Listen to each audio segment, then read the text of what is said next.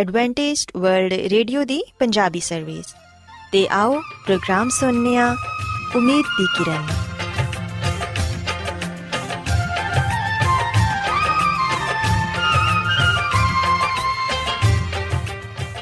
ਸਾਥਿਓ, ਮੈਂ ਤੁਹਾਡੀ ਮੇਜ਼ਬਾਨ ਫਰਸਲੀਮ ਪ੍ਰੋਗਰਾਮ ਉਮੀਦ ਦੀ ਕਿਰਨ ਦੇ ਨਾਲ ਤੁਹਾਡੀ ਖidmat 'ਚ ਹਾਜ਼ਰ ਹਾਂ ਸਾਡੀ ਪੂਰੀ ਟੀਮ ਵੱਲੋਂ ਪ੍ਰੋਗਰਾਮ ਸੁਣਨ ਵਾਲੇ ਸਾਰੇ ਸਾਥੀਆਂ ਨੂੰ ਸਾਡਾ ਮੁਹੱਬਤ ਤੇ ਖਲੂਸ ਭਰਾ ਸਲਾਮ ਕਬੂਲ ਹੋਏ ਸਾਥਿਓ ਉਮੀਦ ਕਰਨੀਆ ਕਿ ਤੁਸੀਂ ਸਾਰੇ ਖੁਦਾ ਤਾਲਾ ਦੇ ਫਜ਼ਲੋ ਕਰਮ ਨਾਲ ਖੈਰੀਅਤ ਨਾਲ ਹੋ ਤੇ ਅੱਜ ਦੇ ਪ੍ਰੋਗਰਾਮ ਦੀ ਤਫਸੀਲ ਕੁਝ ਇਸ ਤਰ੍ਹਾਂ ਹੈ ਕਿ ਪ੍ਰੋਗਰਾਮ ਦਾ ਆਗਾਜ਼ ਇੱਕ ਖੂਬਸੂਰਤ ਗੀਤ ਨਾਲ ਕੀਤਾ ਜਾਏਗਾ ਤੇ ਗੀਤ ਦੇ ਬਾਅਦ ਖੁਦਾ ਦੇ ਖਾਦਮ ਅਜ਼ਮਤ ਇਮਨੁਅਲ ਖੁਦਾਵੰਦ ਦੇ ਇਲਾਹੀ ਪਾਕਲਾਮ ਚੋਂ ਪੈਗਾਮ ਪੇਸ਼ ਕਰਨਗੇ ਇਸ ਤੋਂ ਇਲਾਵਾ ਸਾਥੀਓ ਪ੍ਰੋਗਰਾਮ ਦੇ ਆਖਿਰ 'ਚ ਇੱਕ ਹੋਰ ਖੂਬਸੂਰਤ ਗੀਤ ਤੁਹਾਡੀ ਖidmat 'ਚ ਪੇਸ਼ ਕੀਤਾ ਜਾਏਗਾ ਸੋ ਆਓ ਅੱਜ ਦੇ ਪ੍ਰੋਗਰਾਮ ਦਾ ਆਗਾਜ਼ ਇਸ ਰੂਹਾਨੀ ਗੀਤ ਨਾਲ ਕਰਨੀਆ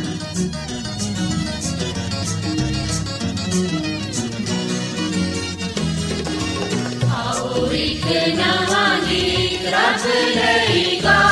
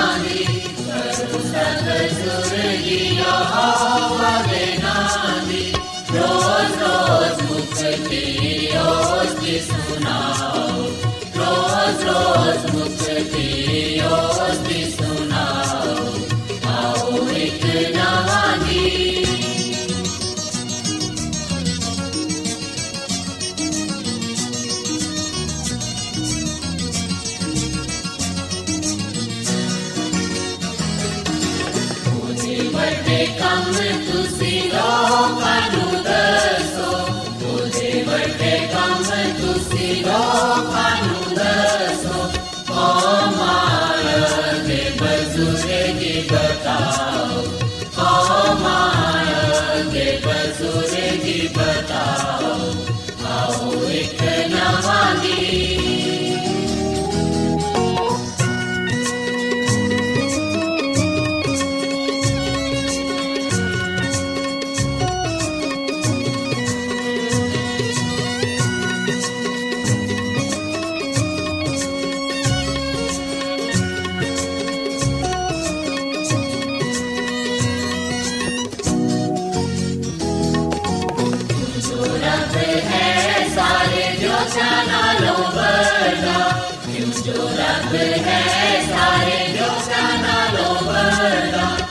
Lucia e.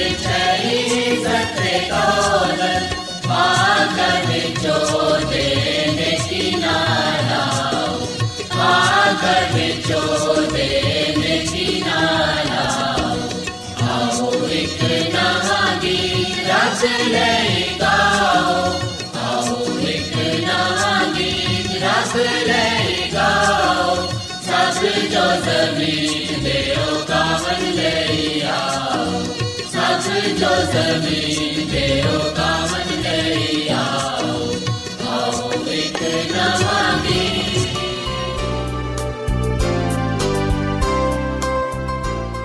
ਰੋਜ਼ਾਨਾ ਐਡਵੈਂਟਿਸਟ ਵਰਲਡ ਰੇਡੀਓ 24 ਘੰਟੇ ਦਾ ਪ੍ਰੋਗਰਾਮ ਜਨੂਬੀ ਏਸ਼ੀਆ ਦੇ ਲਈ ਪੰਜਾਬੀ ਉਰਦੂ ਅੰਗਰੇਜ਼ੀ ਸਿੰਧੀ ਤੇ ਦੂਜੀਆਂ ਬਹੁਤ ਸਾਰੀਆਂ ਜ਼ੁਬਾਨਾਂ ਵਿੱਚ नशर कार्रदाई सेहत, मतवाजन खुराक, तालीम, खानदानी ज़िंदगी ते बाइबल मुकदस नु समझन दे लई एडवेंटिस्ट वर्ल्ड रेडियो ज़रूर सुनो। सामाइन, बाइबल मुकदस की तालीमत को मज़ीद सीखने के लिए या अगर आपका कोई सवाल हो तो आप हमसे व्हाट्सएप के ज़रिए इस नंबर पर रबता कर सकते हैं। हमारा व्हाट्सएप नंबर है सिफर सिफर नौ दो तीन एक सिफर एक सात छ सात नौ छ दो। नंबर एक बार फिर नोट कर लें। Zero zero nine two three one zero one seven six seven nine six two. Adventist World Radio वालों प्रोग्राम ਉਮੀਦ ਦੀ ਕਿਰਨ ਨਿਸ਼ਰ ਕੀਤਾ ਜਾ ਰਿਹਾ ਹੈ ਹੁਣ ਵੇਲਾ ਹੈ ਕਿ ਅਸੀਂ ਖੁਦਾ ਦੇ ਪਾਕ ਕਲਾਮ ਚੋਂ ਪੈਗਾਮ ਸੁਣੀਏ। ਤੇ ਅੱਜ ਤੁਹਾਡੇ ਲਈ ਪੈਗਾਮ ਖੁਦਾ ਦੇ ਖਾਦਮ ਅਜ਼ਮਤ ਇਮਨੁਅਲ ਪੇਸ਼ ਕਰਨਗੇ। ਤੇ ਆਓ ਆਪਣੇ ਦਿਲਾਂ ਨੂੰ ਤਿਆਰ ਕਰੀਏ ਤੇ ਖੁਦਾ ਦੇ ਕਲਾਮ ਨੂੰ ਸੁਣੀਏ। ਖੁਦਾਮ ਦੀ ਇਸ ਮਸੀਹ ਦੇ ਨਾਮ ਵਿੱਚ ਸਾਰੇ ਸਾਥੀਆਂ ਨੂੰ ਸਲਾਮ। ਇਸ ਮਸੀਹ ਵਿੱਚ ਮੇਰੇ ਸਾਥੀਓ, ਹੁਣ ਵੇਲੇ ਕਿ ਅਸੀਂ ਖੁਦਾਵੰਦ ਦੇ ਕਲਾਮ ਚੋਂ ਇੱਕ ਐਸੀ ਸਚਾਈ ਨੂੰ ਜਾਣੀਏ ਜਿਹਦਾ ਤਾਲੁਕ ਸਾਡੇ ਈਮਾਨ ਦੇ ਨਾਲ ਹੈ ਤੇ ਅਸੀਂ ਵਿਖਨੇ ਕਿ ਖੁਦਾ ਦਾ ਕਲਾਮ ਜਿਹੜਾ ਕਿ ਇੱਕ ਮੁਕਾਸ਼ਫਾ ਹੈ ਇਹ ਸਾਡੇ ਤੇ ਉਹ ਰਾਜ਼ ਅਯਾਂ ਕਰਦਾ ਹੈ ਜਿੰਨੂੰ ਜਾਣਨਾ ਬੜਾ ਹੀ ਜ਼ਰੂਰੀ ਹੈ ਮਸੀਹ ਵਿੱਚ ਮੇਰੇ ਸਾਥੀਓ, ਕਈ ਦਫਾ ਅਸੀਂ ਸੋਚਨੇ ਆ ਕਿ ਮੁਸਤਕਬਲ ਵਿੱਚ ਕੀ ਕੁਝ ਹੋਏਗਾ ਤੇ ਕਈ ਦਫਾ ਮਾਪੇ ਹੋਣ ਦੇ ਨਾਤੇ ਨਾਲ ਅਸੀਂ ਇਹ ਵੀ ਸਵਾਲ ਕਰਨੇ ਆ ਕਿ ਮੁਸਤਕਬਲ ਵਿੱਚ ਸਾਡੇ ਬੱਚਿਆਂ ਦੇ ਨਾਲ ਕੀ ਹੋਏਗਾ? ਕਿ ਮੁਸਤਕਬਲ ਸਾਡੇ ਲਈ ਜਾਂ ਸਾਡੇ ਬੱਚਿਆਂ ਦੇ ਲਈ ਅੱਛਾ ਹੋਏਗਾ, ਸ਼ਾਨਦਾਰ ਹੋਏਗਾ? ਕਿ ਇਹ ਦੁਨੀਆ ਸਾਡੇ ਬੱਚਿਆਂ ਦੇ ਲਈ ਮਹਿਫੂਜ਼ ਹੈ ਕਿ ਕਾਇਨਾਤ ਵਿੱਚ ਕੋਈ ਐਸੀ ਹਸਤੀ ਹੈ ਵੇ? ਕਿ ਕਾਇਨਾਤ ਵਿੱਚ ਕੋਈ ਹੈ ਵੇ ਜਿਹੜਾ ਕਿ ਸਾਰੀਆਂ ਸ਼ੈਵਾਂ ਨੂੰ ਕੰਟਰੋਲ ਕਰਦਾ ਹੈ? ਦੁਨੀਆ ਵਿੱਚ ਮੁਸੀਬਤਾਂ, ਪਰੇਸ਼ਾਨੀਆਂ, ਤਕਲੀਫਾਂ ਪਾਇਆ ਜਾਂਦੀਆਂ ਨੇ। ਪਰ ਕੀ ਇਹਨਾਂ ਸ਼ੈਵਾਂ ਤੋਂ ਅਸੀਂ ਬਚ ਸਕਨੇ ਆ? ਕਿ ਸਾਨੂੰ ਕੋਈ ਬਚਾ ਸਕਦਾ ਹੈ? ਸਾਥੀਓ ਇਹਨਾਂ ਸਾਰੇ ਸਵਾਲਾਂ ਦਾ ਜਵਾਬ ਸਾਨੂੰ ਖੁਦਾਵੰਦ ਦੇ ਕਲਾਮ ਵਿੱਚ ਮਿਲਦਾ ਹੈ।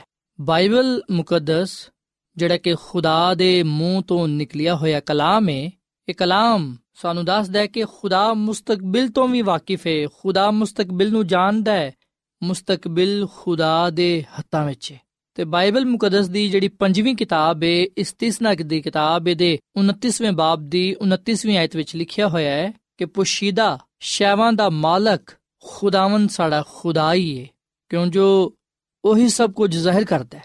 ਉਹ ਹਮੇਸ਼ਾ ਤੱਕ ਸਾਡੇ ਤੇ ਸਾਡੀ ਔਲਾਦ ਦੇ ਲਈ ਹੈ ਤਾਂ ਕਿ ਅਸੀਂ ਇਸ ਸ਼ਰੀਅਤ ਦੀ ਸਾਰੀਆਂ ਗੱਲਾਂ ਤੇ ਅਮਲ ਕਰੀਏ। ਸੋ ਮਸੀਹ ਵਿੱਚ ਮੇਰੇ ਸਾਥੀਓ, ਖੁਦਾਵੰਦ ਖੁਦਾ ਨੇ ਆਪਣੇ ਕਲਾਮ ਦੇ ਜ਼ਰੀਏ ਸਾਡੇ ਤੇ ਇਹ ਗੱਲ ਜ਼ਾਹਿਰ ਕਰ ਦਿੱਤੀ ਏ ਕਿ ਉਹ ਪੁਸ਼ੀਦਾ ਗੱਲਾਂ ਨੂੰ ਵੀ, ਮੁਸਤਕਬਲ ਨੂੰ ਵੀ ਜਾਣਦਾ ਹੈ ਕਿਉਂਕਿ ਉਹ ਖੁਦਾਵੰਦ ਖੁਦਾ ਹੈ ਸੋ ਅੱਜ ਅਸੀਂ ਦੁਨੀਆ ਦੀ ਤਾਰੀਖ ਤੇ ਖੁਦਾ ਦੇ ਮਨਸੂਬੇ ਨੂੰ ਜਾਣਾਂਗੇ, ਜਿਹੜਾ ਕਿ ਉਹਦਾ ਇਸ ਦੁਨੀਆ ਤੇ ਲਈ ਸੋ ਅਸੀਂ ਇਹ ਗੱਲ ਕਹਿ ਸਕਨੇ ਆ ਕਿ ਅਗਰ ਬਾਈਬਲ ਮੁਕੱਦਸ ਸਾਨੂੰ ਇਹਦੇ ਬਾਰੇ ਦੱਸ ਦਈਏ, ਤੇ ਫਿਰ ਅਸੀਂ ਈਮਾਨ ਲਿਆਨੇ ਆ ਪਰ ਅਗਰ ਇਹਦੇ ਬਾਰੇ ਬਾਈਬਲ ਮੁਕੱਦਸ ਵਿੱਚ ਨਹੀਂ ਲਿਖਿਆ ਹੋਇਆ, ਤੇ ਫਿਰ ਇਹ ਮੇਰੇ ਲਈ ਨਹੀਂ ਹੈ। ਆਓ ਅਸੀਂ ਵੇਖੀਏ ਕਿ ਖੁਦਾ ਦੇ ਕਲਾਮ ਵਿੱਚ ਸਾਡੇ ਲਈ ਕੀ ਕੁਝ ਬਿਆਨ ਕੀਤਾ ਗਿਆ ਹੈ।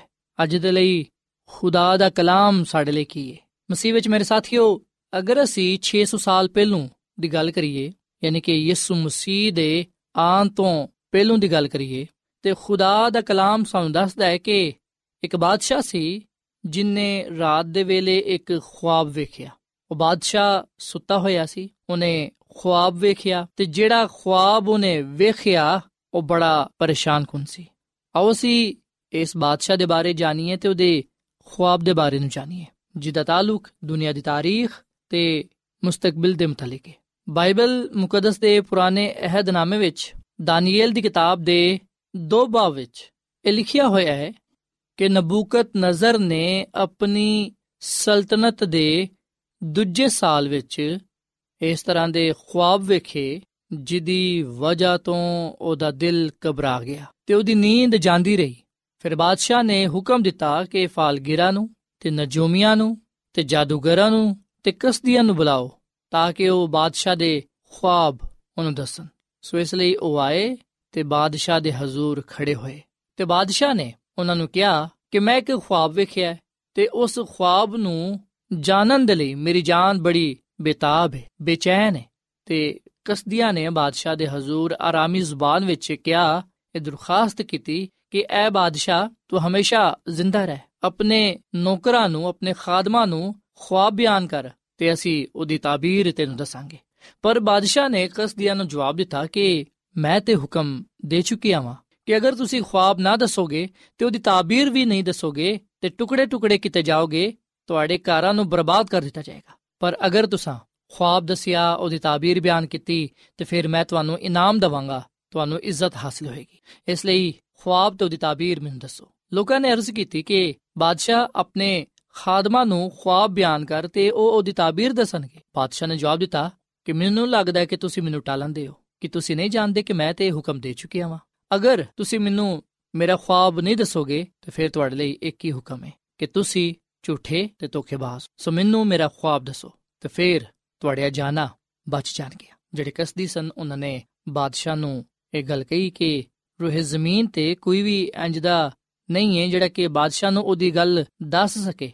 ਨਾ ਕੋਈ ਬਾਦਸ਼ਾਹ, ਨਾ ਕੋਈ ਅਮੀਰ, ਨਾ ਕੋਈ ਹਾਕਮ, ਕੋਈ ਵੀ ਇੰਜ ਦਾ ਨਹੀਂ ਹੋਇਆ ਜਿਨੇ ਇਸ ਤਰ੍ਹਾਂ ਦਾ ਸਵਾਲ ਕਿਸੇ ਫਾਲਗੀਰ ਨੂੰ, ਨਜੂਮੀ ਨੂੰ ਜਾਂ ਕਸਦੀ ਨੂੰ ਕੀਤਾ ਹੋਵੇ ਸੋ ਜਿਹੜੀ ਗੱਲ ਬਾਦਸ਼ਾਹ ਤਲਬ ਕਰਦਾ ਹੈ, ਬੜੀ ਮੁਸ਼ਕਲ ਹੈ ਤੇ ਦੇਵਤਾਵਾਂ ਦੇ ਸਿਵਾ ਜਿਨ੍ਹਾਂ ਦੀ ਸਕੂਨਤ ਇਨਸਾਨਾਂ ਦੇ ਨਾਲ ਨਹੀਂ, ਬਾਦਸ਼ਾਹ ਦੇ ਹਜ਼ੂਰ ਉਹਨੂੰ ਕੋਈ ਬਿਆਨ ਨਹੀਂ ਕਰ ਸਕਦਾ। ਇਹ ਗੱਲ ਸੁਣ ਕੇ ਬਾਦਸ਼ਾਹ ਗਜ਼ਬਨਾਕ ਹੋਇਆ, ਗੁੱਸੇ ਨਾਲ ਭਰ ਗਿਆ। ਉਹਨੇ ਹੁਕਮ ਦਿੱਤਾ ਕਿ ਬਾਬਲ ਦੇ ਸਾਰੇ ਹਕੀਮਾਂ ਨੂੰ ਮਾਰ ਦਵੋ। ਸੋ ਇਹ ਹੁਕਮ ਪੂਰੇ ਬਾਬਲ ਵਿੱਚ ਫੈਲ ਗਿਆ ਕਿ ਜਿਹੜੇ ਹਕੀਮ ਨੇ ਫਾਲਗੀਰ ਨਜੂਮੀ ਕਸਦੀ, ਉਹਨਾਂ ਨੂੰ ਕਤਲ ਕਰ ਦਿੱਤਾ ਜਾਏਗਾ। ਇਹ ਗੱਲ ਦਾਨੀਏਲ ਤੇ ਉਹਦੇ ਦੋਸਤਾਂ ਤੱਕ ਪਹੁੰਚੀ। ਤੇ ਦਾਨੀਏਲ ਨੇ ਬਾਦਸ਼ਾਹ ਦੇ ਸਿਪਾਹੀਆਂ ਦੇ ਸਰਦਾਰ ਨੂੰ, ਅਰਯੂਕ ਨੂੰ, ਜਿਹੜਾ ਕਿ ਬਾਬਲ ਦੇ ਹਕੀਮਾਂ ਨੂੰ ਕਤਲ ਕਰਨ ਦੇ ਲਈ ਨਿਕਲਿਆ ਸੀ, ਬੜੀ ਸਮਝਦਾਰੀ ਤੇ ਅਕਲਮੰਦੀ ਨਾਲ ਜਵਾਬ ਦਿੱਤਾ। ਉਹਨੇ ਬਾਦਸ਼ਾਹ ਦੇ ਸਿਪਾਹੀਆਂ ਦੇ ਸਰਦਾਰ ਨੂੰ ਕਿਹਾ ਕਿ ਬਾਦਸ਼ਾਹ ਨੇ ਇਸ ਤਰ੍ਹਾਂ ਦਾ ਸਖਤ ਹੁਕਮ ਕਿਉਂ ਜਾਰੀ ਕੀਤਾ ਹੈ? ਤੇ ਅਰਯੂਕ ਨੇ ਦਾਨੀਏਲ ਨੂੰ ਸਾਰੀ ਗੱਲ ਦੱਸੀ। ਦਾਨੀਏਲ ਨੇ ਬਾਦਸ਼ਾਹ ਕੋਲ ਜਾ ਕੇ ਅਰਜ਼ ਕੀਤੀ ਕਿ ਸਾਨੂੰ ਕੁਝ ਮੌਲਤ ਦਿੱਤੀ ਜਾਏ, ਅਸੀਂ ਬਾਦਸ਼ਾਹ ਨੂੰ ਜਿਹੜੀ ਗੱਲ ਉਹ ਤਲਬ ਕਰਦਾ ਹੈ ਉਹ ਦੱਸਾਂਗੇ। ਸੋ ਦਾਨੀਏਲ ਨੇ ਆਪਣੇ ਘਰ ਜਾ ਕੇ ਹਨਨੀਆ, ਮਿਸਾਇਲ ਤੇ ਉਜ਼ਰੀਆ ਨਾਲ ਮਿਲ ਕੇ ਗੱਲਬਾਤ ਕੀਤੀ ਤੇ ਉਹਨਾਂ ਨੇ ਮਿਲ ਕੇ ਦੁਆ ਕੀਤੀ ਤਾਂ ਕਿ ਉਹ ਉਸ ਰਾਜ਼ ਨੂੰ ਆਸਮਾਨ ਦੇ ਖੁਦਾ ਤੋਂ ਜਾਣ ਸਕਣ ਤਾਂ ਕਿ ਬਾਬਲ ਦੇ ਹਕੀਮਾਂ ਨੂੰ ਬਚਾਇਆ ਜਾ ਸਕੇ।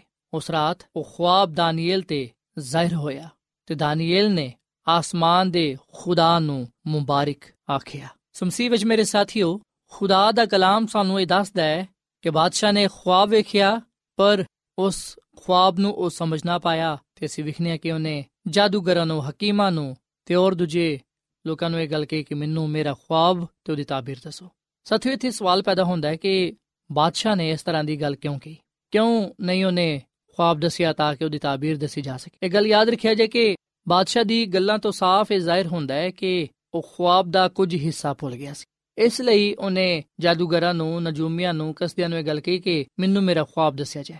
ਸੋ ਖੁਆਬ ਦਾ ਕੁਝ ਹਿੱਸਾ ਤੇ ਬਾਦਸ਼ਾਹ ਨੂੰ ਪਤਾ ਸੀ ਤੇ ਕੁਝ ਹਿੱਸਾ ਉਹ ਭੁੱਲ ਚੁੱਕਿਆ ਸੀ। ਕਿਉਂਕਿ ਅਗਰ ਸਾਰਾ ਖੁਆਬ ਬਾਦਸ਼ਾਹ ਨੇ ਵੇਖਿਆ ਹੁੰਦਾ, ਅਗਰ ਉਹ ਸਾਰਾ ਖੁਆਬ ਯਾਦ ਰੱਖਦਾ ਤੇ ਫਿਰ ਉਹਨੇ ਪਰੇਸ਼ਾਨ ਨਹੀਂ ਹੋਣਾ ਸੀ ਉਹਨੇ ਫਿਰ ਆਸਾਨੀ ਨਾਲ ਲੋਕਾਂ ਨੂੰ ਆਪਣਾ ਖੁਆਬ ਦੱਸਣਾ ਸੀ ਪਰ ਖੁਆਬ ਦਾ ਕੁਝ ਹਿੱਸਾ ਭੁੱਲ ਗਿਆ ਸੀ ਜਿਹਦੀ ਵਜ੍ਹਾ ਤੋਂ ਬੜਾ ਪਰੇਸ਼ਾਨ ਸੀ ਇਸ ਲਈ ਉਹਨੇ ਇਸ ਤਰ੍ਹਾਂ ਦਾ ਹੁਕਮ ਜਾਰੀ ਕੀਤਾ ਤੇ ਨਜੂਮੀ ਵੀ ਫਾਲਗੀਰ ਵੀ ਤੇ ਹੋਰ ਦੂਜੇ ਲੋਕ ਵੀ ਇਸ ਗੱਲ ਨੂੰ ਵਾਕਿਫ ਸਨ ਕਿ ਬਾਦਸ਼ਾਹ ਸਾਰਾ ਖੁਆਬ ਤੇ ਨਹੀਂ ਭੁੱਲਿਆ ਕੁਝ ਖੁਆਬ ਤੇ ਉਹਨੂੰ ਯਾਦ ਹੈ ਤੇ ਅਗਰ ਅਸਾਂ ਆਪਣੇ ਕੋਲੋਂ ਕੋਈ ਖੁਆਬ ਦੱਸਿਆ ਤੇ ਉਹਨੂੰ ਫੌਰਨ ਪਤਾ ਚੱਲ ਜਾਏਗਾ ਇਸ ਤਰ੍ਹਾਂ ਅਸੀਂ ਆਪਣੀ ਜਾਨਾਂ ਨੂੰ ਗਵਾ ਦਵਾਂਗੇ ਮਸੀਹ ਵਿੱਚ ਮੇਰੇ ਸਾਥੀਓ ਇਹ ਖੁਦਾ ਹੀ ਸੀ ਜਿਨੇ ਬਾਦਸ਼ਾਹ ਨੂੰ ਸਾਰਾ ਖੁਆਬ ਯਾਦ ਨਾ ਰੱਖਣ ਦਿੱਤਾ।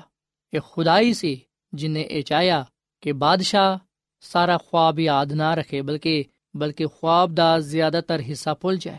ਖੁਦਾ ਨੇ ਅੰਜ ਕਿਉਂ ਕੀਤਾ? ਖੁਦਾ ਨੇ ਇਸ ਲਈ ਅੰਜ ਕੀਤਾ ਕਿਉਂਕਿ ਖੁਦਾ ਇਹ ਚਾਹੁੰਦਾ ਸੀ ਕਿ ਬਾਦਸ਼ਾਹ ਬਾਬਲ ਦੇ ਨਜੂਮੀਆਂ ਨੂੰ ਤੇ ਹਕੀਮਾਂ ਨੂੰ ਜਾਣ ਜਾਵੇ ਕਿ ਉਹ ਝੂਠੇ ਨੇ, ਫਰੇਬੀ ਨੇ, ਮਕਾਰ ਨੇ, ਧੋਖੇਬਾਜ਼ ਨੇ। ਸੋ ਮਸੀਹ ਵਿੱਚ ਮੇਰੇ ਸਾਥੀਓ, ਅਸੀਂ ਯਾਦ ਰੱਖੀਏ ਕਿ ਜਿਹੜੇ ਜਾਦੂਗਰ ਨੇ, ਫਾਲਗੀਰ ਨੇ, ਨਜੂਮੀ ਨੇ, ਇਹ ਧੋਖੇਬਾਜ਼ ਨੇ, ਝੂਠੇ ਨੇ, ਫਰੇਬ ਨੇ, ਇਹਨਾਂ ਦਾ ਸਚਾਈ ਨਾਲ, ਖੁਦਾ ਨਾਲ ਕੋਈ ਤਾਲੁਕ ਨਹੀਂ ਹੈ। ਜਿਹੜੀ ਗੱਲ ਖੁਦਾ ਨੇ ਬਾਦਸ਼ਾਹ ਨੂੰ ਸਿਖਾਣੀ ਚਾਹੀ, ਅੱਜ ਉਹ ਸਾਨੂੰ ਵੀ ਸਿਖਾਉਂਦੇ ਆ। ਪਰ ਬੜੇ ਅਫਸੋਸ ਦੀ ਗੱਲ ਹੈ ਕਿ ਅਸੀਂ ਮੁਸੀਬਤ ਦੇ ਵੇਲੇ, ਪਰੇਸ਼ਾਨੀ ਦੇ ਵੇਲੇ ਜਾਦੂਗਰਾਂ ਦੇ ਕੋਲ ਜਾਣੇ ਆ ਨਜੂਮੀਆਂ ਕੋਲ ਜਾਣੇ ਆ ਫਾਲਗੀਰਾਂ ਦੇ ਕੋਲ ਜਾਣੇ ਆ ਤੇ ਪਾਕ ਕਲਾਮ ਦੇ ਇਸ ਹਿੱਸੇ ਦੀ ਬਿਨਾ ਤੇ ਅਸੀਂ ਇਹ ਗੱਲ ਕਹਿ ਸਕਨੇ ਆ ਕਿ ਜਿਹੜੇ ਨਜੂਮੀ ਨੇ, ਫਾਲਗੀਰ ਨੇ, ਜਾਦੂਗਰ ਨੇ, ਇਹ ਝੂਠੇ ਨੇ, ਇਹ ਧੋਖੇਬਾਜ਼ ਨੇ, ਇਹ ਮਕਾਰ ਨੇ, ਇਹਨਾਂ ਦਾ ਸਚਾਈ ਨਾਲ ਕੋਈ ਤਾਲੁਕ ਨਹੀਂ ਹੈ ਤੇ ਸਭ ਤੋਂ ਵੱਧ ਕਿ ਇਹ ਕਿ ਖੁਦਾ ਨਾਲ ਕੋਈ ਤਾਲੁਕ ਨਹੀਂ ਹੈ।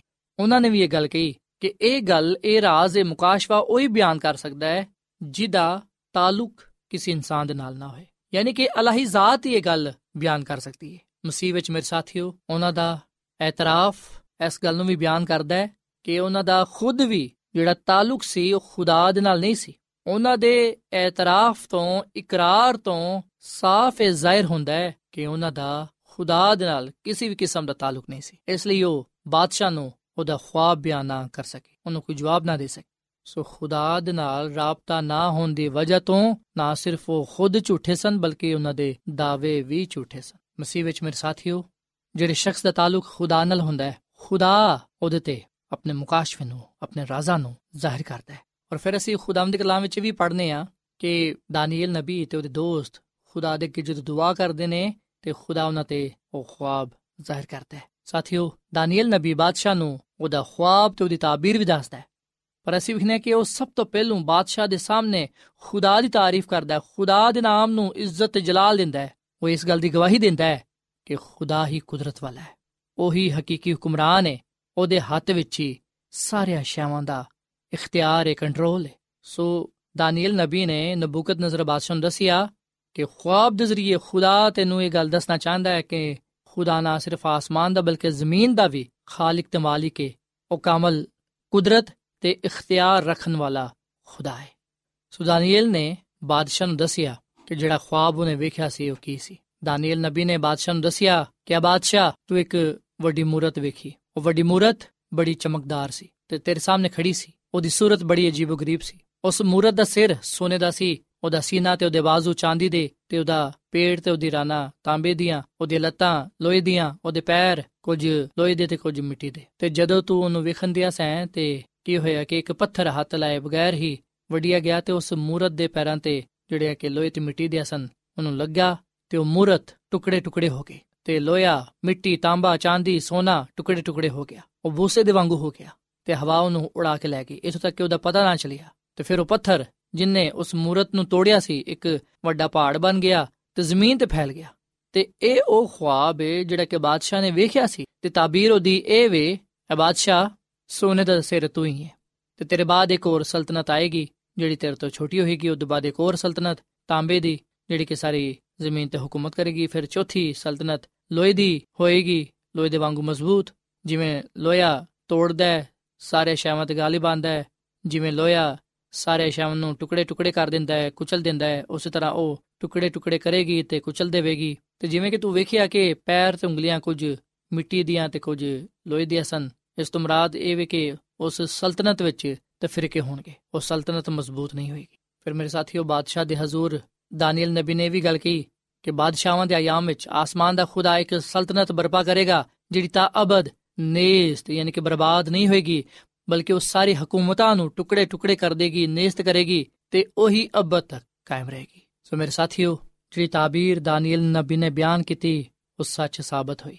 ਜਦੋਂ ਅਸੀਂ ਨਾ ਸਿਰਫ ਬਾਈਬਲ ਦੀ ਤਾਰੀਖ ਦਾ, ਬਲਕਿ ਦੁਨੀਆ ਦੀ ਤਾਰੀਖ ਦਾ ਵੀ ਮੁਤਾਲਾ ਕਰਨੇ ਆ, ਤਾਂ ਸਾਨੂੰ ਪਤਾ ਚੱਲਦਾ ਹੈ ਕਿ ਇਸ ਦੁਨੀਆ ਵਿੱਚ ਬਾਬਲ ਨੇ ਸਭ ਤੋਂ ਪਹਿਲੂ ਪੂਰੀ ਦੁਨੀਆ ਵਿੱਚ ਹਕੂਮਤ ਕੀਤੀ। ਤੇ ਬਾਬਲ ਦਾ ਬਾਦਸ਼ਾਹ ਨਬੂਕਤ ਨਜ਼ਰ ਸੀ ਤੇ ਅਸੀਂ ਵੇਖਨੇ ਕਿ ਬਾਬਲ ਨੇ ਪੂਰੀ ਦੁਨੀਆ ਵਿੱਚ ਹਕੂਮਤ 605 ਕਬਲ ਮਸੀਹ ਤੋਂ ਲੈ ਕੇ 539 ਕਬਲ ਮਸੀਹ ਤੱਕ ਕੀਤੀ। ਤੇ ਸਾਥੀਓ, ਬਾਬਲ ਨੂੰ ਸੋਨੇ ਦੇ ਨਾਲ ਇਸ ਲਈ ਤਸ਼ਬੀਹ ਦਿੱਤੀ ਗਈ, ਜਿਵੇਂ ਕਿ ਮੂਰਤ ਦਾ ਸਿਰ ਸੋਨੇ ਦਾ ਸੀ, ਜਿਹੜਾ ਕਿ ਬਾਬਲ ਨੂੰ ਜ਼ਾਹਿਰ ਕਰਦਾ ਹੈ। ਖੁਦਾ ਦਾ ਕਲਾਮ ਵੀ ਸਾਨੂੰ ਦੱਸਦਾ ਹੈ ਕਿ ਬਾਦਸ਼ਾਹ ਨੇ ਬਾਬਲ ਵਿੱਚ ਜਿੰਨੇ ਵੀ ਕੰਮ ਕਰਵਾਏ, ਉਹਦੇ ਵਿੱਚ ਜ਼ਿਆਦਾ ਸੋਨਾ ਇਸਤੇਮਾਲ ਕੀਤਾ ਗਿਆ। ਗਲੀਆਂ ਮੋੜਾਂ ਤੇ ਬੁੱਤ ਬਣਾਏ ਗਏ ਸੋਨੇ ਦੇ। ਜਿਹੜਾ ਮਹਿਲ ਸੀ, ਉਹ ਵੀ ਸੋਨੇ ਦਾ ਸੀ। ਜਿਹੜਾ ਮੰਦਰ ਸੀ, ਉਹ ਵੀ ਸੋਨੇ ਦਾ ਸੀ। ਤੇ ਮਰਦੂਕ ਦਾ ਮੰਦਰ ਸੀ ਉੱਥੇ, ਜਿਹਦੀ ਉਚਾਈ 300 ਫੁੱਟ ਸੀ। ਉਹ ਸਾਰਾ ਸੋਨੇ ਨਾਲ ਲਿਪਟਿਆ ਹੋਇਆ ਸੀ। ਤੇ ਇੱਕ ਅੰਦਾਜ਼ੇ ਦੇ ਮੁਤਾਬਿਕ ਇਹ ਗੱਲ ਕਹੀ ਜਾਂਦੀ ਏ ਕਿ 18 ਟਨ ਸੋਨਾ, ਯਾਨੀ ਕਿ 16000 ਕਿਲੋ ਸੋਨਾ ਉਹਦੇ ਤੇ ਇਸਤੇਮਾਲ ਹੋਇਆ। ਸੋ ਪਹਿਲੀ ਹਕੂਮਤ ਬਾਬਲ ਦੀ ਸੀ ਉਦੋਂ ਬਾਅਦ ਮਾਦਾ ਫਾਰਸ। ਮਾਦਾ ਫਾਰਸ ਨੇ ਬਾਬਲ ਤੇ ਫਿਰ ਹਕੂਮਤ ਕੀਤੀ। ਤੇ ਜਦੋਂ ਬਾਬਲ ਨੂੰ ਸ਼ਿਕਸਤ ਦਿੱਤੀ ਗਈ, ਜਦੋਂ ਬਾਬਲ ਤੇ ਹਮਲਾ ਕੀਤਾ ਗਿਆ, ਉਸ ਵੇਲੇ ਬਲਸ਼ਜ਼ਰ ਬਾਦਸ਼ਾਹ ਸੀ। ਦਾਨੀਲ ਦੀ ਕਿਤਾਬ ਦੇ 5ਵੇਂ ਬਾਬ ਵਿੱਚ ਇਹ ਗੱਲ ਬਿਆਨ ਕੀਤੀ ਗਈ। ਹੈ ਉਸ ਰਾਤ ਲੋਕ ਜ਼ਿਆਫਤ ਵਿੱਚ ਮਸਰੂਫ ਸਨ ਤੇ ਦੀਵਾਰ ਤੇ ਇੱਕ ਨਵਿਸ਼ਤਾ ਖੁਦਾ ਦੇ ਵੱਲੋਂ ਲਿਖਿਆ ਗਿਆ, ਜਿਹਦੇ ਤੇ ਲਿਖਿਆ ਸੀ, ਮਿਨੇ ਮਿਨੇ ਤੇ ਕਿਲੋ ਫਰਸੀਨ। ਯਾਨੀ ਕਿ ਤੂੰ ਤੋਲਿਆ ਗਿਆ ਤੇ ਕੱਟ ਨਿਕਲਿਆ। ਸਾਥੀਓ, ਸਾਇਰਸ ਨੇ ਹਮਲਾ ਕੀਤਾ। ਤੇ ਬਾਬਲ ਤੇ ਆਪਣੀ ਹਕੂਮਤ ਜਮਾਈ ਸੋ ਯਾਦ ਰੱਖਿਆ ਜੇ ਕਿ ਜਿਹੜਾ ਸੀਨਾ ਸੀ ਚਾਂਦੀ ਦਾ ਉਹ ਮਾਦਾ ਫਾਰਸ ਨੂੰ ਜ਼ਾਹਿਰ ਕਰਦਾ ਹੈ ਉਦੋਂ ਬਾਅਦ ਯੂਨਾਨ ਦੀ ਹਕੂਮਤ ਆਈ ਜਿਹਨੂੰ ਤਾਂਬੇ ਨਾਲ ਤਸ਼ਬੀਹ ਦਿੱਤੀ ਗਈ ਹੈ ਸਿਕੰਦਰ ਆਜ਼ਮ ਯੂਨਾਨ ਦਾ ਬਾਦਸ਼ਾਹ ਉਦੋਂ ਬਾਅਦ ਅਸੀਂ ਵਿਖਨੇ ਆ ਕਿ ਜਿਹੜੀ ਚੌਥੀ ਹਕੂਮਤ ਸੀ ਉਹ ਰੋਮ ਦੀ ਸੀ ਲੋਹਾ ਰੋਮ ਦੀ ਹਕੂਮਤ ਨੂੰ ਬਿਆਨ ਕਰਦਾ ਹੈ ਜਿਹੜੀ ਕਿ 168 ਕਬਲੇ ਮਸੀਹ ਤੋਂ ਲੈ ਕੇ 476 ਈਸਵੀ ਤੱਕ ਰਹੀ ਇਸ ਦੌਰ ਵਿੱਚ ਹੀ ਮਸੀਹ ਯਸੂ ਪੈਦਾ ਹੋਏ ਮਸੀਹ ਯਸੂ ਨੇ ਇਸ ਦੁਨੀਆਂ ਵਿੱਚ ਜ਼ਿੰਦਗੀ گزارੀ ਉਹ ਮਰੇ ਦਫਨ ਹੋਏ ਤੇ ਜੀ ਉਠੇ ਤੇ ਸਭ ਕੁਝ ਰੋਮ ਦੀ ਹਕੂਮਤ ਵਿੱਚ ਹੀ ਹੋਇਆ। ਤੇ ਫਿਰ ਜਿਵੇਂ ਕਿ ਅਸੀਂ ਪੜ੍ਹਨੇ ਆ ਕਿ ਜਿਹੜੇ ਪੈਰ ਸਨ, ਕੁਝ ਲੋਹੇ ਦੇ ਤੇ ਕੁਝ ਮਿੱਟੀ ਦੇ ਸਨ, ਇਸ ਤੋਂ ਮੁਰਾਦ ਇਹ ਸੀ, ਉਦੋਂ ਬਾਅਦ ਹਕੂਮਤ ਤਕਸੀਮ ਹੋ ਗਈ ਤੇ ਇਸ ਤੋਂ ਮੁਰਾਦ ਹੈ ਯੂਰਪ। ਸੋ ਅਸੀਂ ਯੂਰਪ ਵਿੱਚ ਕੁਝ ਮਜ਼ਬੂਤ ਹਕੂਮਤਾਂ ਨੂੰ ਤੇ ਕੁਝ ਕਮਜ਼ੋਰ ਹਕੂਮਤਾਂ ਨੂੰ ਪਾਣੇ ਆ। ਤੇ ਮੇਰੇ ਸਾਥੀਓ, ਅਸੀਂ ਇਸ ਦੌਰ ਵਿੱਚ ਹੀ ਰਹਿੰਦੇ ਪਏ ਆ। ਤੇ ਉਹ ਵੇਲਾ ਆਉਣ ਵਾਲਾ ਹੈ ਜਦੋਂ ਇੱਕ ਪੱਥਰ ਆਏਗਾ ਤੇ ਦੁਨੀਆ ਦੀ ਸਾਰੀ ਹਕੂਮਤਾਂ ਨੂੰ ਟੁਕੜੇ ਟੁਕੜੇ ਕਰ ਦੇਵੇਗਾ, ਤਬਾਹ ਬਰਬਾਦ ਕਰ ਦੇਗਾ, ਨਾਮੋ ਨਿਸ਼ਾਨ ਮਿਟਾ ਦੇਗਾ ਤੇ ਉਹ ਪੱਥਰ ਇੱਕ ਵੱਡਾ ਪਹਾੜ ਬਣ ਜਾਏਗਾ, ਆਪਣੀ ਸਲਤਨਤ ਨੂੰ, ਆਪਣੀ ਹਕੂਮਤ ਨੂੰ ਕਾਇਮ ਕਰੇਗਾ ਤੇ ਉਹ ਮੇਰਾ ਤੇ ਤੁਹਾਡਾ ਨਜਾਤ ਦੇਹਿੰਦਾ ਖੁਦਾਵੰਦੀ ਯਿਸੂ ਮਸੀਹ ਹੈ। ਮਸੀਹ ਵਿੱਚ ਮੇਰੇ ਸਾਥੀਓ, ਇਸ ਦੁਨੀਆਂ ਵਿੱਚ ਜਿੰਨੇ ਵੀ ਲੋਕ ਆਏ, ਅਸੀਂ ਵਿਖਨੇ ਆ ਕਿ ਉਹ ਕੁਝ ਦੇਰ ਵਾਸਤੇ ਆਪਣੀ ਹਕੂਮਤਾਂ ਕਾਇਮ ਕਰ ਪਾਏ। ਭਾਵੇਂ ਉਹ ਨਪੋਲੀਅਨ ਸੀ, ਭਾਵੇਂ ਉਹ ਹਿਟਲਰ ਸੀ, ਜਿੰਨੇ ਵੀ ਵੱਡੇ ਲੀਡਰ ਇਸ ਦੁਨੀਆਂ ਵਿੱਚ ਪੈਦਾ ਹੋਏ, ਉਹਨਾਂ ਨੇ ਇਹ ਖਿਆਲ ਕੀਤਾ ਕਿ ਉਹਨਾਂ ਦੀ ਹਕੂਮਤ ਪੂਰੀ ਦੁਨੀਆ ਤੇ ਰਹੇਗੀ ਤੇ ਹਮੇਸ਼ਾ ਹਮੇਸ਼ਾ ਦੇ ਲਈ ਰਹੇਗੀ। ਪਰ ਅਸੀਂ ਵਿਖਣਾ ਕਿ ਉਹਨਾਂ ਨੂੰ ਆਖਰਕਾਰ ਨਾਕਾਮੀ ਦਾ, ਰਸਵਾਈ ਦਾ ਤੇ ਹਲਾਕਤ ਦਾ ਸਾਹਮਣਾ ਕਰਨਾ ਪਿਆ। ਸੋ ਮਸੀਹ ਵਿੱਚ ਮੇਰੇ ਸਾਥੀਓ, ਇੱਕ ਵਾਰ ਫਿਰ ਮੈਂ ਤੁਹਾਨੂੰ ਦੱਸਣਾ ਚਾਹਾਂਗਾ ਕਿ ਸੋਨੇ ਦਾ ਸਿਰ ਇਸ ਤੋਂ ਮਰਾਦ ਬਾਬਲ ਹੈ ਤੇ ਸੀਨਾ ਜਿਹੜਾ ਕਿ ਚਾਂਦੀ ਦਾ ਸੀ, ਮਾਦਾ ਫਾਰਸ ਨੂੰ ਜ਼ਾਹਿਰ ਕਰਦਾ ਹੈ, ਤਾਂਬਾ, ਪੇਟ ਤੇ ਰਾਂ ਉਹ ਯੂਨਾਨ ਨੂੰ ਤੇ ਜਿਹੜੀਆਂ ਲੋਹੇ ਦੀਆਂ ਲੱਤਾਂ ਸਨ, ਉਹ ਰੋਮ ਨੂੰ ਤੇ ਪੈਰ ਨੇ ਜਿਹੜੇ ਕੁਝ ਲੋਹੇ ਦੇ ਤੇ ਕੁਝ ਮਿੱਟੀ ਦੇ ਬਣੇ ਹੋਏ, ਉਹ ਯੂਰਪ ਨੂੰ ਜ਼ਾਹਿਰ ਕਰਦਾ ਹੈ। ਤੇ ਜਿਹੜਾ ਪੱਥਰ ਹੈ ਉਹ ਮਸੀਹ ਖੁਦਾਵੰਦ ਨੂੰ, ਜਿਹੜਾ ਕਿ ਆਉਣ ਵਾਲਾ ਹੈ। ਮਸੀਹ ਯਸੂ ਦੀ ਦੂਜੀ ਆਮਦ ਤੇ ਸਾਰੀਆਂ ਹਕੂਮਤਾਂ ਖਤਮ ਹੋ ਜਾਣਗੀਆਂ। ਮਸੀਹ ਯਸੂ ਉਹਨਾਂ ਨੂੰ ਖਤਮ ਕਰ ਦੇਵੇਗਾ। ਤੇ ਖੁਸ਼ਖਬਰੀ ਦੀ ਇਹ ਗੱਲ ਹੈ ਕਿ ਮਸੀਹ ਯਸੂ ਆਪਣੇ ਫਜ਼ਲ ਦੇ ਨਾਲ ਆਪਣੇ ਲੋਕਾਂ ਨੂੰ ਬਚਾ ਲਵੇਗਾ। ਸੋ ਮੇਰੇ ਸਾਥੀਓ, ਬੇਸ਼ੱਕ ਅਸੀਂ ਆਏ ਰੋਜ਼ ਇਸ ਦੁਨੀਆ ਵਿੱਚ ਮੁਸੀਬਤਾਂ ਨੂੰ, ਪਰੇਸ਼ਾਨੀਆਂ ਨੂੰ, ਤਕਲੀਫਾਂ ਨੂੰ ਪਾਣੇ ਆ ਅਸੀਂ ਵੇਖ ਸਕਨੇ ਆ ਕਿ ਕੌਮ ਤੇ ਕੌਮ ਸਲਤਨਤ ਤੇ ਸਲਤਨਤ ਚੜਾਈ ਕਰਦੀ ਪਈ ਏ। ਭਾਵੇਂ ਅਸੀਂ ਆਪਣੇ ਆਪ ਨੂੰ, ਆਪਣੀ ਔਲਾਦ ਨੂੰ, ਆਪਣੇ ਬੱਚਿਆਂ ਨੂੰ ਇਸ ਦੁਨੀਆਂ ਵਿੱਚ ਮਹਿਫੂਜ਼ ਨਹੀਂ ਪਾਉਂਦੇ, ਪਰ ਯਾਦ ਰੱਖੋ, ਖੁਦਾ ਆਪਣੇ ਲੋਕਾਂ ਨੂੰ ਬਚਾ ਲਵੇਗਾ। ਮਸੀਹ ਯਸੂ ਦੀ ਆਮਦ ਇਸ ਲਈ ਹੀ ਹੋਏਗੀ ਤਾਂ ਕਿ ਮਸੀਹ ਯਸੂ ਆਪਣੇ ਲੋਕਾਂ ਨੂੰ ਆਸਮਾਨ ਦੀ ਬਾਦਸ਼ਾਹੀ 'ਚ ਲੈ ਜਾਏ। ਸੋ ਇਹ ਦੁਨੀਆ ਖਾਤਮੇ ਵੱਲ ਜਾਂਦੀ ਏ ਤੇ ਮਸੀਹ ਯਸੂ ਇਸ ਦੁਨੀਆ ਨੂੰ ਖਤਮ ਕਰਨ ਤੋਂ ਪਹਿਲਾਂ ਆਪਣੇ ਲੋਕਾਂ ਨੂੰ ਬਚਾ ਲੇਗਾ ਆਪਣੇ ਲੋਕਾਂ ਨੂੰ ਆਸਮਾਨ ਤੇ ਲੈ ਜਾਏਗਾ। ਸੋ ਇਸ ਲਈ ਸਾਨੂੰ ਮੁਸਤਕਬਲ ਤੋਂ ਘਬਰਾਉਣ ਦੀ, ਪਰੇਸ਼ਾਨ ਹੋਣ ਦੀ ਜ਼ਰੂਰਤ ਨਹੀਂ ਹੈ, ਕਿਉਂਕਿ ਅਸੀਂ ਖੁਦਾ ਦੇ ਹੱਥਾਂ ਵਿੱਚ ਹਾਂ। ਸਾਡਾ ਮੁਸਤਕਬਲ ਖੁਦਾ ਦੇ ਹੱਥਾਂ ਵਿੱਚ ਹੈ। ਅਗਰ ਅਸੀਂ ਖੁਦਾ ਦੇ ਹੱਥਾਂ ਵਿੱਚ ਹਾਂ, ਤੇ ਫਿਰ ਅਸੀਂ ਆਪਣੇ ਆਪ ਨੂੰ ਮਹਿਫੂਜ਼ ਪਾਈਏ। ਅਸੀਂ ਪਰੇਸ਼ਾਨ ਨਾ ਹੋਈਏ। ਘਬਰਾਈਏ ਨਾ। ਇਸ ਲਈ ਤੇ ਮਸੀਹ ਯਸੂ ਨੇ ਕਿਹਾ ਕਿ ਤੁਹਾਡਾ ਦਿਲ ਨਾ ਘਬਰਾਏ। ਤੁਸੀਂ ਖੁਦਾ ਤੇ ਈਮਾਨ ਰੱਖਦੇ ਹੋ, ਮੇਰੇ ਤੇ ਵੀ ਰੱਖੋ। ਮੇਰੇ ਬਾਪ ਦੇ ਘਰ ਵਿੱਚ ਬਹੁਤ ਸਾਰੇ ਮਕਾਨ ਨੇ। ਅਗਰ ਨਾ ਹੁੰਦੇ ਤਾਂ ਮੈਂ ਤੁਹਾਨੂੰ ਕਹਿ ਦਿੰਦਾ ਮੈਂ ਜਾਣਾ ਵਾਂ ਤਾਂ ਕਿ ਤੁਹਾਡੇ ਲਈ ਜਗ੍ਹਾ ਤਿਆਰ ਕਰਾਂ, ਤਾਂ ਕਿ ਫਿਰ ਆ ਕੇ ਮੈਂ ਤੁਹਾਨੂੰ ਆਪਣੇ ਨਾਲ ਲੈ ਜਾਵਾਂਗਾ, ਤਾਂ ਕਿ ਜਿੱਥੇ ਮੈਂ ਵਾਂ, ਉੱਥੇ ਤੁਸੀਂ ਵੀ ਹੋਵੋ। ਇਹ ਕਲਾਮ ਅਸੀਂ ਯਹੋਨਾ ਦੀ ਅੰਜੀਲ ਦੇ 14ਵੇਂ ਬਾਬ ਵਿੱਚ ਪਾਣੇ ਆ ਇਹਦੀ ਪਹਿਲੀ, ਦੂਜੀ ਤੇ ਤੀਜੀ ਆਇਤ ਵਿੱਚ। ਸੋ ਆਓ ਸਾਥੀਓ ਅਸੀਂ ਮਸੀਹ ਯਸੂ ਦੀ ਦੂਜੀ ਆਮਦ ਲਈ ਆਪਣੇ ਆਪ ਨੂੰ ਤਿਆਰ ਕਰੀਏ। ਅਸੀਂ ਇਸ ਗੱਲ ਦੇ ਮੁੰਤਜ਼ਰ ਰਹੀਏ ਕਿ ਮਸੀਹ ਯਸੂ ਦੀ ਦੂਜੀ ਆਮਦ ਹੋਣ ਵਾਲੀ ਹੈ ਮਸੀਹ ਯਸੂ ਨੇ ਦੂਜੀ ਆਮਦ ਦੇ ਵੇਲੇ ਜਦੋਂ ਸਾਨੂੰ ਆਪਣੇ ਨਾਲ ਆਸਮਾਨ ਤੇ ਲੈ ਜਾਏਗਾ, ਉਸ ਵੇਲੇ ਨਜਾਤ ਦਾ ਜਿਹੜਾ ਮਨਸੂਬਾ ਹੈ, ਉਹ ਪਾਇਆ ਤਕਮਿਲ ਤੱਕ ਪਹੁੰਚੇਗਾ। ਫਿਰ ਮੌਤ, ਮੁਸੀਬਤ, ਪਰੇਸ਼ਾਨੀ, ਤਕਲੀਫ, ਬਿਮਾਰੀਆਂ, ਪਰੇਸ਼ਾਨੀਆਂ, ਇਹ ਸਭ ਕੁਝ ਖਤਮ ਹੋ ਜਾਏਗਾ। ਮਸੀਹ ਖੁਦਾਮ ਸਭ ਕੁਝ ਨਵਾਂ ਬਣਾ ਦੇਗਾ। ਗੁਨਾਹ ਨੂੰ, ਮੌਤ ਨੂੰ ਹਮੇਸ਼ਾ ਹਮੇਸ਼ਾ ਦੇ ਲਈ ਖਤਮ ਕਰ ਦੇਗਾ। ਤੇ ਅਸੀਂ ਫਿਰ ਅਬਦੁੱਲਾਬਾਦ ਖੁਦਾਮ ਆਪਣੇ ਖੁਦਾ ਦੇ ਨਾਲ ਰਵਾਂਗੇ। ਉਸ ਬਾਦਸ਼ਾਹੀ ਵਿੱਚ ਜ਼ਿੰਦਗੀ گزارਾਂਗੇ ਜਿਹੜੇ ਕਿ ਖੁਦਾਮ ਨੇ ਸਾਡੇ ਸਾਰਿਆਂ ਵਾਸਤੇ ਤਿਆਰ ਕੀਤੀ ਹੈ ਸੋ ਖੁਦਾਵੰਦ ਮੈਨੂੰ ਤੇ ਤੁਹਾਨੂੰ, ਖੁਦਾਵੰਦ ਆਪਣੇ ਖੁਦਾ ਦੇ ਨਾਲ ਹਮੇਸ਼ਾ ਵਫਾਦਾਰ ਰਹਿਣ ਦੀ ਤੌਫੀਕ ਤਾ ਫਰਮਾਏ। ਤੇ ਮਸੀਹ ਯਸੂ ਦੀ ਦੂਜੀ ਆਮਦ ਲਈ ਤਿਆਰੀ ਵੀ ਕਰਨ ਫਜ਼ਲ ਬਖਸ਼ੇ ਤਾਂ ਕਿ ਅਸੀਂ ਮਸੀਹ ਯਸੂ ਦੀ ਦੂਜੀ ਆਮਦ ਦੇ ਵੇਲੇ ਉਹਦੇ ਹਜ਼ੂਰ ਤਿਆਰ ਪਾਏ ਜਾਈਏ ਤੇ ਉਹਦੇ ਨਾਲ ਆਸਮਾਨ ਦੀ ਬਾਦਸ਼ਾਹਤ ਵਿੱਚ ਜਾਨਵਲ ਬਣੀਏ ਖੁਦਾਵੰਦ ਸਾਨੂੰ ਇਸਲਾਮ ਦੇ ਵਸੀਲੇ ਨਾਲ ਬੜੀ ਬਰਕਤ ਦੇਵੇ ਆਮੀਨ। ਤੁਸੀਂ ਗਾਓ ਸਨਾ ਗਾਓ ਸਨਾ, ਤੁਸੀਂ ਅਬਦੀ ਤੁਸੀਂ ਗਾਓ ਸਨਾ। ਗਾਓ ਸਨਾ ਤੁਸੀਂ ਅਬਦੀ ਤੁਸੀਂ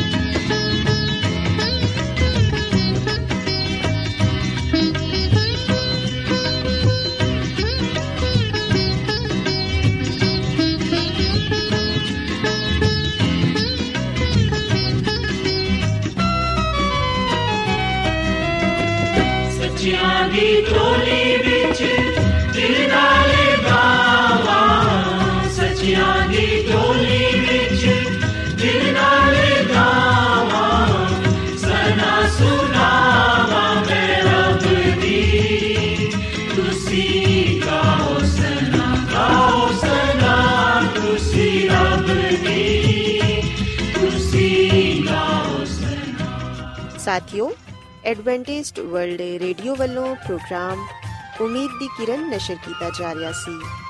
ਉਮੀਦ ਕਰਨੇ ਆ ਕਿ ਅੱਜ ਦਾ ਪ੍ਰੋਗਰਾਮ ਯਕੀਨਨ ਤੁਹਾਨੂੰ ਪਸੰਦ ਆਇਆ ਹੋਵੇਗਾ। ਸਾਥਿਓ, ਬਾਈਬਲ ਮੁਕੱਦਸ ਦੀ ਸੱਚਾਈਆਂ ਨੂੰ ਮਜ਼ੀਦ ਸਿੱਖਣ ਦੇ ਲਈ ਤੁਸੀਂ ਸਾਡੇ ਨਾਲ WhatsApp ਦੇ ਜ਼ਰੀਏ ਵੀ rabta ਕਰ ਸਕਦੇ ਹੋ। ਸਾਡਾ WhatsApp ਨੰਬਰ ਹੈ 0092 310 1767 ਨੰਬਰ ਇੱਕ ਵਾਰੀ ਫੇਰ ਲਿਖ ਲਵੋ 009231076796 ਸਾਥਿਓ ਕੱਲ ਇਸੇ ਵੇਲੇ ਤੇ ਇਸੇ ਫ੍ਰੀਕਵੈਂਸੀ ਤੇ ਦੁਬਾਰਾ ਤੁਹਾਡੇ ਨਾਲ ਮੁਲਾਕਾਤ ਹੋਏਗੀ ਹੁਣ ਆਪਣੀ ਮੇਜ਼ਬਾਨ ਫਰਾ ਸਲੀਮ ਨੂੰ ਇਜਾਜ਼ਤ ਦਿਓ ਰੱਬ ਰਾਖਾ